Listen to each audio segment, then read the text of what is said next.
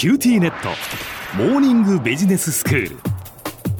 今日の講師は九州大学ビジネススクールで組織行動とリーダーシップ論がご専門の松永正樹先生です。よろしくお願いします。よろしくお願いいたします。先生今日はどういうお話でしょうか？今回は人が集団で課題解決に取り組む際に発生しがちなマイナスの現象についてお話しします。はいおそらくこの番組をお聞きの方々にも思い当たるものが多いかと思うんですけれども、うん、代表的なものとして集団圧力集団占領そして社会的手抜きといった現象があります。はい。物々しいんですよ。一個ずつちょっとお話ししてまいりますね。うん、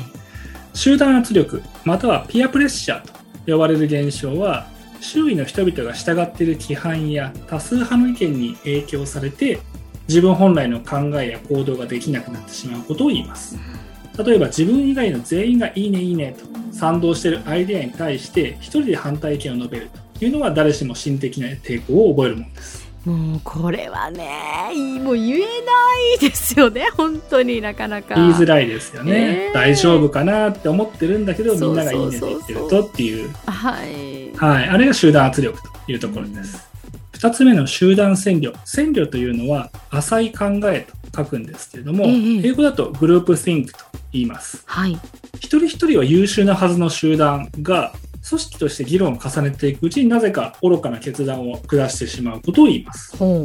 集団圧力と違ってグループシンクに陥った集団では個々のメンバーは自分が属する集団で良しとされる意見に違和感や心理的傾向を覚えていません、うん、むしろこれだけ優秀な人たちが同じ結論を指し示しているんだから問題があろうはずもないというふうに考えてしまう。で問題をあの見逃してしまうと。はあなるほど。そして最後、社会的手抜き、ないしフリーライディングと呼ばれる現象は、自分一人だけが多少手を抜いても、まあ、どうせ全体の結果に大差あるまいというふうに考える錯覚から生じる、まあ、手抜きのことです。で、これですね、まだ学校に行って未就学児から大人まであらゆる年代を対象に様々な実験が世界中で行われて、まあ、繰り返し実証されてるんですが、得られる結論はですね、一つで、基本的に人は手抜きしたがりです。あそうなんですね。それはもう年齢に関係なくっていうことなんですね。年齢文化ほぼほぼ関係なく。はあ。で具体的に言うとですね他の面では、まあ、同じような特徴の2つのグループを比べた場合にグループの人数が多ければ多いほど一人一人の努力の量は減る傾向が確認されています。あそうですか。まあ自分一人ちょっとね頑張らなくても誰かが頑張ってくれるって思っちゃうってことですね。はい。この中でも今日は集団占領について一つクイズをお出ししようと思います。はい。先ほど言ったグループシンクのパターンなんですけども、今から挙げる4つのタイプのうち、グループメンバーの思考に与える影響が最も大きく、それゆえに集団占領を引き起こしやすいのはどれでしょう ?1、他者の発言を遮って自分の考えを声高に主張する声が大きいタイプ。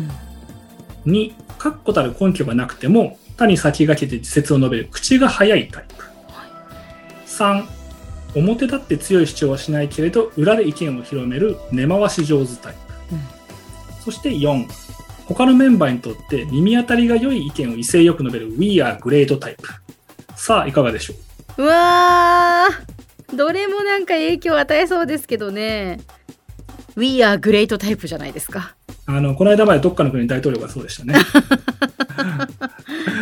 はい。これ実は答えは2の確固たる根拠がなくても他に先が来て事実を述べる口が早いタイプとなります。そうなんですか。はい。その原因はですね、えー、ある未知の情報について考える前に何らかの情報を示されるとそれに思考が引っ張られてしまうアンカリングと呼ばれる現象にあります。はい、ここでいうアンカリング、アンカーとは船なんかの怒りのことで、えー、それが降ろされると、そのアンカーからなかなか離れられなくなってしまうということですね。はいはい。怖いことにアンカリングはですね、たとえ与えられた情報が本筋の議論と全く無関係と分かってる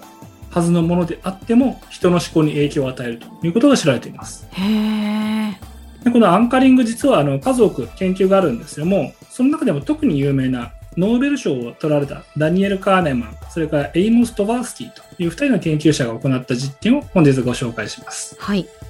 実験の参加者は研究の会場に到着するですね、まずルーレット回してくださいと言われます。うん、ただこのルーレット仕掛けがしてあって、10か65どちらかの数字しか出ないようになっていました、はい、参加者が回すと、まあ、当然10か65かどっちかの数字が出るんですね、うん、で出た後にカーネマンとトバースキーはその参加者に対して、ところで国連加盟国に占めるアフリカ諸国の比率って何パーセントでしょうというふうに尋ねます。うん、すると、面白いことにですね、ルーレットで10が出された参加者は平均して25%と答えたのに対して、65という数字を示された参加者は45%というふうに回答しました。えー、そうですか。全然関係ない事項ですけどね。はい、で当然の参加者たちも頭ではルーレットの数字と国連加盟国に占めるアフリカ諸国の割合何の関係もないことは当然理解してるはずです。はいはいはい。それでも事前に何かしらの情報を示されると人の脳はそれに影響を受けてしまうそこがアンカーになって頭の中の考え方なんかがそこからこうなかなか動けなくなってしまう。これがアンカリングです、えー、関係ないことだって分かっているけれども10って出たらやっぱそっちの数字にこう引っ張られてしまうんですね。自然とね。ですです。65って出たらこうそっちの数字にっていうね、はい、例えば思考のパターンとして10じゃないよな。でまあアフリカもっと多いよな。25ぐらいかなという微妙な形なんだけどなぜか基準にしてしまうはあでこのアンカリング効果のために口が速いタイプはですね集団において非常に大きな影響力を持つことがあります。最初に出た意見っていうことですからね。です、えー、たとえ根拠薄弱で適当な思いつきであろうとも彼女ないし彼が意見を述べるとそれがアンカーになってしまってで周囲のメンバーはそれに影響を受けてしまうからなんです。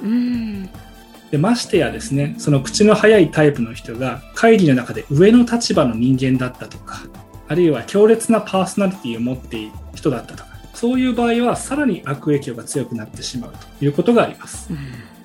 では先生、今日のまとめをお願いします。人が集団で課題解決に取り組むときに発生しがちなマイナスの現象には、集団圧力、集団戦力、社会的手抜きなどがあります。この中でも集団戦力はメンバーの中に口の速いタイプがいると誘発されやすくなります。これは議論の本筋とは無関係であっても、何らかの情報を示されると、それに影響を受けるアンカリングという現象のためです。今日の講師は九州大学ビジネススクールで組織行動リーダーシップ論がご専門の松永正樹先生でした。どうもありがとうございました。ありがとうございました